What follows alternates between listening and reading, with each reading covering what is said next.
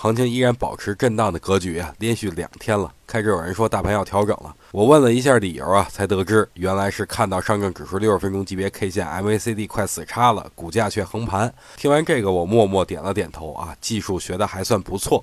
但主力啊会利用这种技术形态做诱空，就比如大家回过头看一下八月十一号的时候，大盘六十分钟级别 K 线也是死叉的，但随后就收了回来。紧接着呢，两根大阳线直接上攻三千一百四十点。如果您要是八月十一号啊卖出的话，您看到后边快速上涨两根阳线，您后不后悔？所以说技术有用，但是不要完全依赖。我连续在微信里两天都提到同一个板块，那就是债转股。